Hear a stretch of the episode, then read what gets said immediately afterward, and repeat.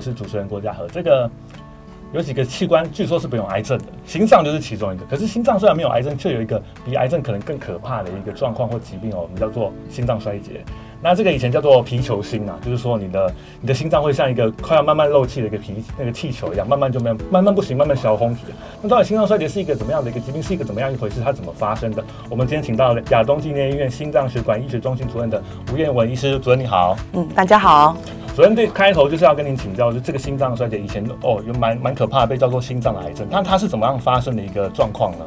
心脏衰竭其实就是人生最后一里路啦，好，所以各种各样的心脏病，它走到最后的时候，它其实就叫做心脏衰竭。所以当我们面到这件事情的时候，其实要回头去想，也许五年前、十年前，这个病人就有问题了，可是他可能不知道，或者是他有经过处理，可是没有办法完全的根治，所以走到最后，他就变成心脏衰竭了。是，嗯，所以因为很多报道啊，或者说很多就是我们知道的名人明星过世，之后都写说哦，心衰竭过世，大家想说好像就是他就是因为这个疾病过世，但其实这个可能要往前推，他其他原因吗？这样吗对啊，所以其实以前大家都看到死亡诊断书上面常常都写着心肺衰竭或心脏衰竭，其实那只是结束说，哎，他最后的时候心脏都会停止跳动。大家不要忘记，人最后一步一定是心脏停止跳动嘛，所以我们不能用这件事情来去想说他到底是什么东西造成的。所以如果我们看到这样的新闻的时候，其实要去想，哎，他到底是什么样的心脏病？我有没有可能跟他有同样的问题？那我现在还没有发生，我是不是可以及早的诊断、预防或者是治疗？是那。如果是这样的话，我们往回推，有哪一些人是比较属于以后比较可能面临心衰竭的风险因子嘛？有有没有人现在身上是有这样的要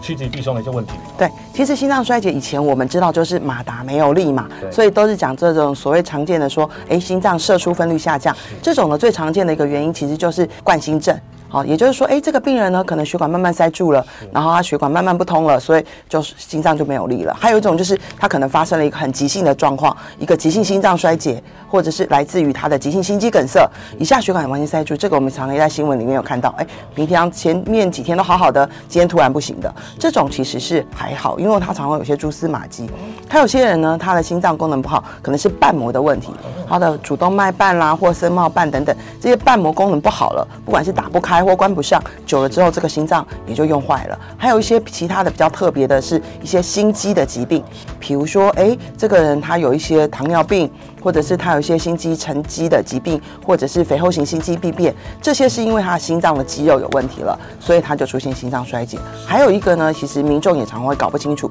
就是心律不整。有一些特殊的心律不整呢，他乱跳乱跳乱跳久了以后，心脏跳到没力了，他也最终会呈现一个心脏衰竭。是好，但是因为如果以族群中最多的话，其实我们常常还是说，还是来自于三高。因为它三高可以透过高血压、糖尿病、高血脂，可能阻塞你的血管，可能直接伤害你的心肌。所以这些呢，在人口中来讲，还是最高风险的一个族群。是，所以帮大家整理一下，有可能是第一个，你可能有瓣膜疾病的；第二个，你得过冠心病的；再来就是你心肌有问题的；再来就是你乱放电脑啊，心室颤动、心心律不整的这个族群。那当然最大众可能还是跟三高有关系，都是要注意的这样。可是那。还有另外一个问题是啊、呃，我们在疫情期间或疫情后染疫后，好像是心脏衰竭的有变得比较多，是因为染疫或者说病毒感染可能会增加这个风险吗？嗯，没有错啊。事实上，新冠这个病毒真的非常有趣，所以大家去看的时候呢，新冠确诊之后呢，它的确心脏病的比例会增加。它事实上也可能透过很多机转，包括它有可能会增加血栓的形成，所以血管的病变增加了。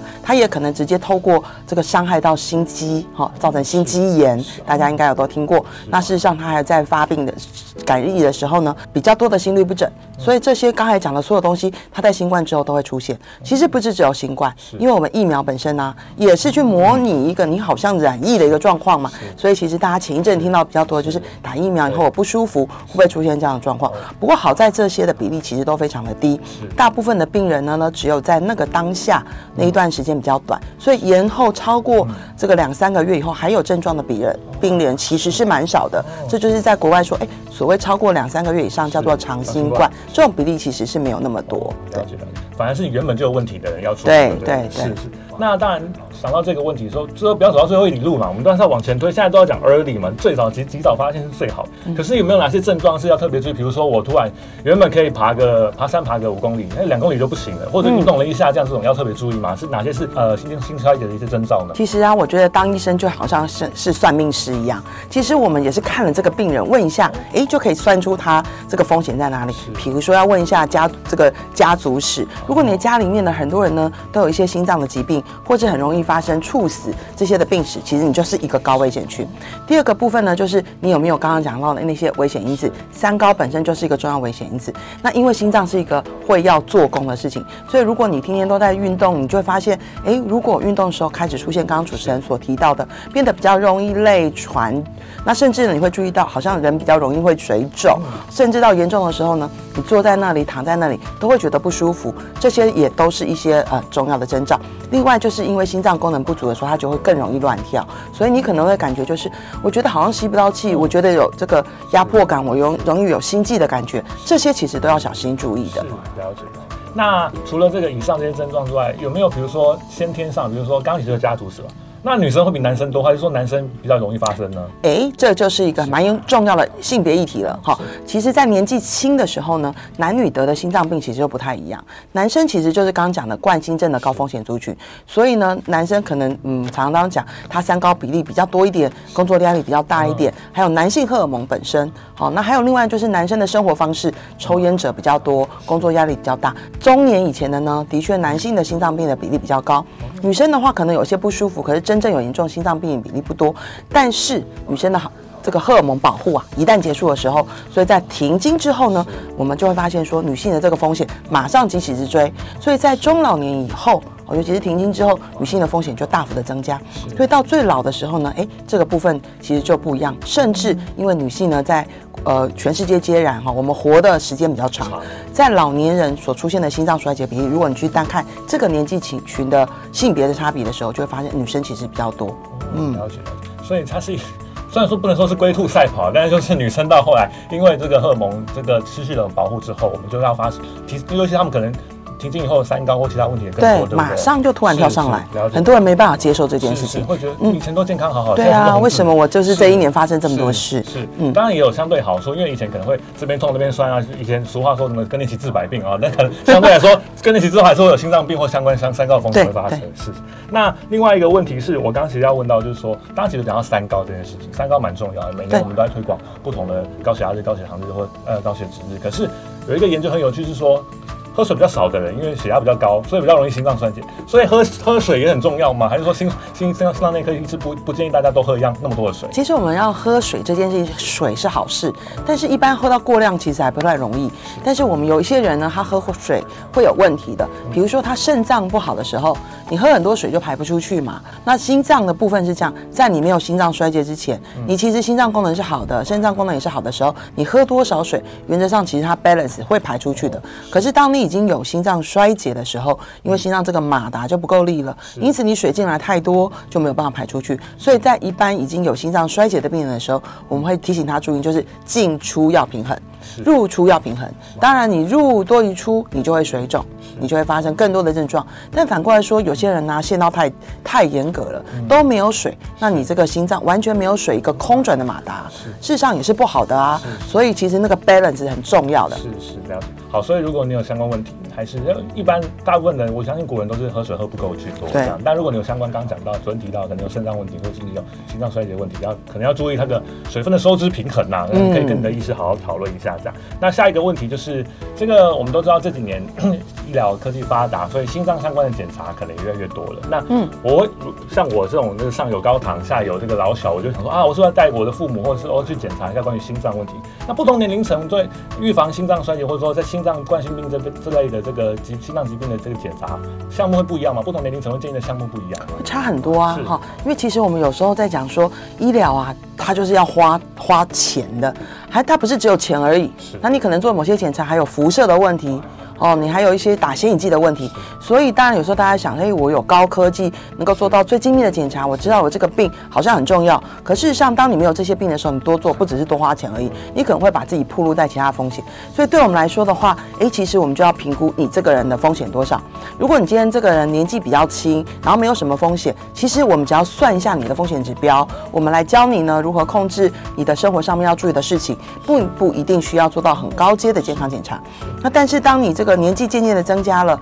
你的风险也比较高，所以我们就会搭配说，在不同的年龄层里面去进行不同的检查，这样子。那还有一些检查呢，是因为它的这个灵敏性没有那么好，但准确性比较高，这种的话，我们就比较建议不是当做健康检查使用，是当做说你已经有症状的时候，找医师来这个做进行检查。举一个简单的例子，大家都说运动心电图可以用来诊断冠心症，可是在一个没有症状的病人来说，你去做运动心电图没有问题的时候，千万不要以为自己就没有心脏病，因为这种检查呢，它的灵敏度不是很高，它的准确性、这个专一性很好。你异常呢，诶，真的有病，可是你正常不一定能够保保证你没有病，所以这种检查呢，它就比较不适合当做健康检查。那现在坊间很在推的电脑断层啊这些检查，它就反过来，它灵敏性非常的高。那当然专业性也是不错，可是它就比较不适用于低风险。就刚刚讲，哎，你因为要打显影剂啦，你有辐射啦，然后你年年都要做一次，那你不是就好像住在核电厂的旁边，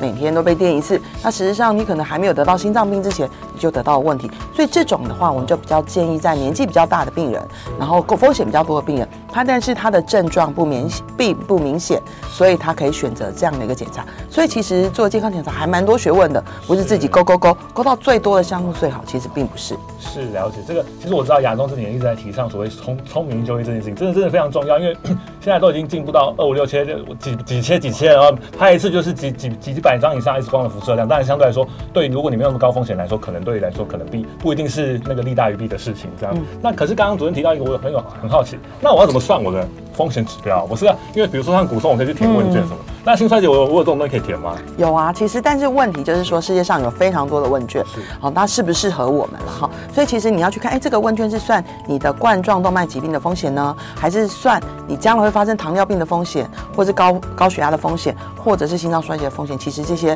这个风险指标都不太一样。那第二个很重要的问题就是族群，今天大部分呢市面上所卡得到的一些呃风险指标呢，绝大部分呢都是针对国外的人，甚至他人种都不一样，可能来自美国或欧洲等等。在亚洲的风险，其实大家都知道，在韩国跟日本都自己也有不同的新这个相对的一个风险指标。台湾其实也有。那台湾在冠心症啊、动脉硬化啦、高血压、高血脂这些的风险呢，其实过去台大医院在金山地区做了一个非常长型的一个呃试代研究，所以有一个金山的一个风险指标。所以其实这几年我们在心脏学会、还有血脂动脉硬化学会等等相关的学会里面，我们都其实鼓励大家哦，就是不要崇洋媚外。应该要选择呢，我们自己的这个风险指标。可是因为这些风险指标呢，大家不是那么的熟悉，所以有时候运用上没有那么容易。不过简单而言啦，我自己都觉得说，这些风险指标还是一个一个指标的累加。所以其实你可以想象说，如果我这些风险越来越多个，那我的风险一定比较高。那其实最常见的就是有年纪、性别，刚讲三高，还有这些三高呢，你有有没有好好的控制？好，另外呢，女生的话就不要忘记停经，一旦停经的话，你风险就会增加。男生这个要特别注意，就是抽烟，还有一个风险非常难以计算，就是这个工作压力跟睡眠品质。这个在这个美国心脏学会这几年特别强调，就是压力啊、哈品生睡眠呐，睡得不好的话，马上你的心血管风险，包括心脏衰竭的风险就会大幅的增加了。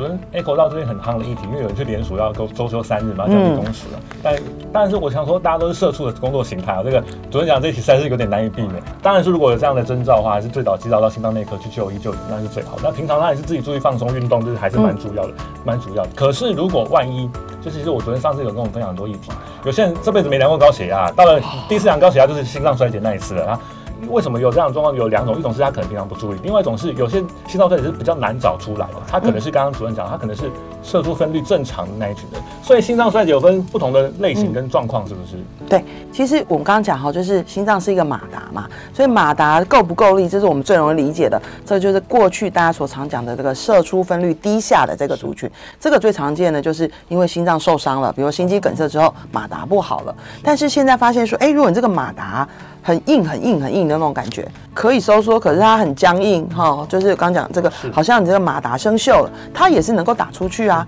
但是它就不能够做工作那么好。这个就是你去量射出分率的时候，它貌似正常，实际上没有。这个是这几年呢发现，其实也是造成我们会心脏衰竭有很多症状的一个重要原因。它的发生的原因呢，跟刚讲的这种射出分率低下的有点不太一样。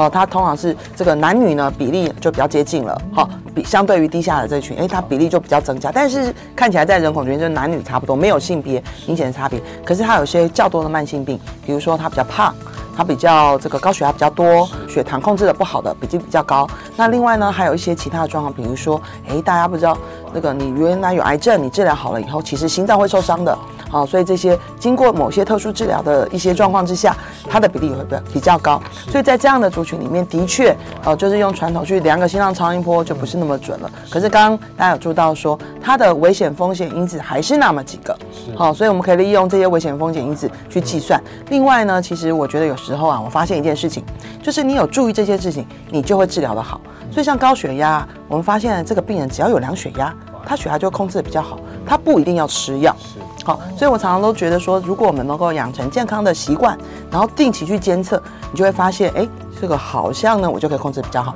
这个另外一个例子呢，对我也很适用，体重。哦好，你想想看，很多病人跟我说，我从来都不量体重，因为我很怕站上去。可是你知道吗？你如果不量体重，你就不知道自己变胖了。嗯，但是如果你每天要站上去，你是不是一旦超过一点点，你就会注意到？所以这无形之间呢，慢慢就会把我们的风险给降低了。了解了，对，就是如果你生活中。养成各种前后侧的习惯，可能对你来说就是比较容易降低未来发生这些心脏衰竭的这个风险。这样，可是我觉得下一个比较重要问题是，假设今天啊、嗯，当然要先请教主任，就是说我们可能是不是确诊或者说诊断这个鉴别诊断心脏衰竭，还要抽血或搭配其他指标，对，才能确定呢？是这样吗？没错，其实刚刚讲的一个症状，症状这件事情真的是太不容易确诊了哈。比如说我们刚刚讲心脏衰竭最重要的几个症状就是肿喘累。嗯，那其实我昨天没睡好，我今天就很累，好，然后喘，我今天平常都不运动。我今天去走个路，我也很喘，所以这些指标呢比较没有那些特异性。所以来到这个心呃门诊之后呢，其实所有的医师都会先帮你评估一下，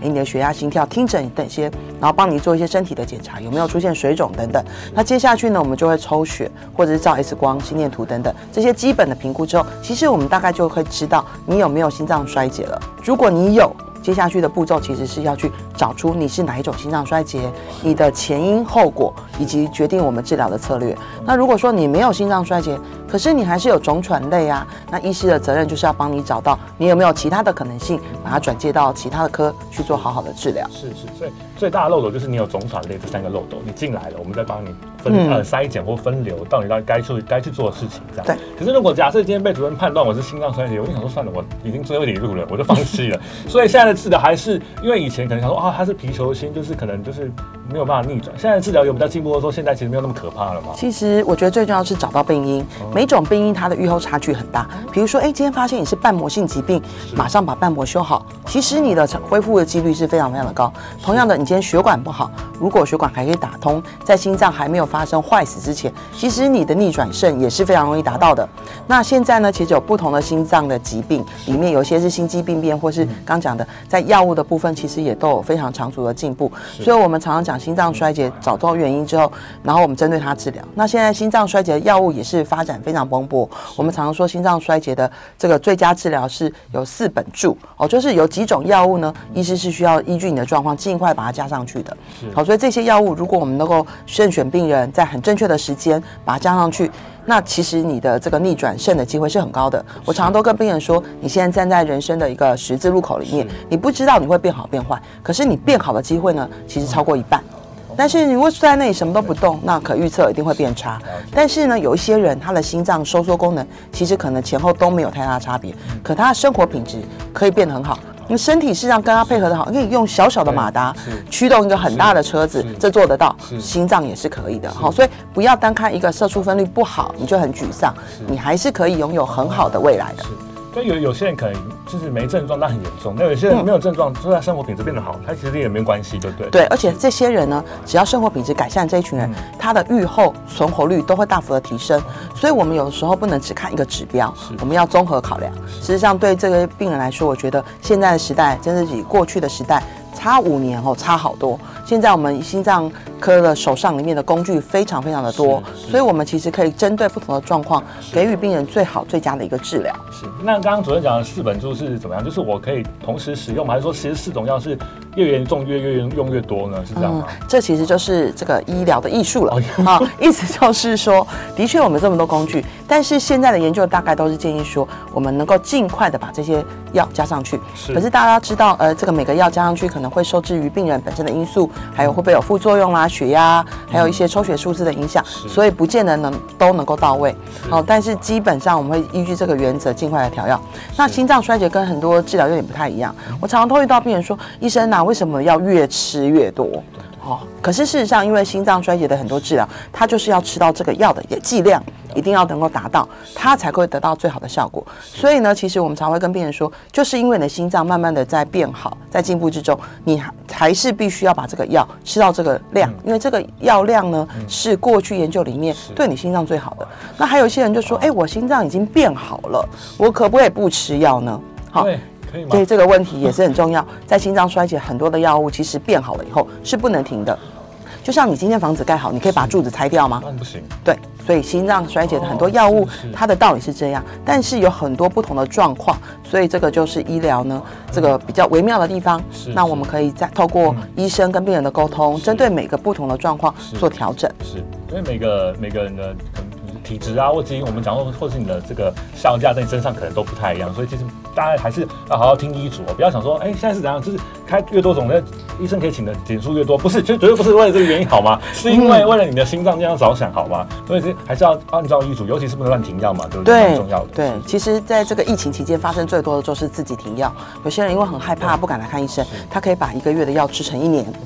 哦，所以再回来的时候呢，整个都变形了。所以其实这些药物的调整，不管是增加或减少，都有很多需要呃这个特别注意的地方。是了解好。那节目的最后就是还是不免俗，我们还是要请主任跟大家讲一下，讲一下就是宣导或呼吁一下，说到底国人要怎么样预防这个？据说我们可能现在有七十万人有心脏衰竭嘛。嗯，我觉得搞不好还不止哦。不止哦。嗯。那哪些要怎么样预防这样的心脏衰竭，或者说避免更多人会有这样产生这样的状况？是不是请请主任跟大家呼吁一下？我觉得心脏衰竭的预防啊，是一个终身的职业。好，所以大家从各种不同的年纪里面呢，都应该要去考虑这个问题。因此，在年轻的时候，我们要注意避免风险。减少风险，过健康的生活。好，那到了中老年以后呢，我们要知道自己的风险在哪里，针对不同的风险，尽量的把它控制。另外呢，我觉得心脏衰竭很重要的一件事情就是呢，要活就要动。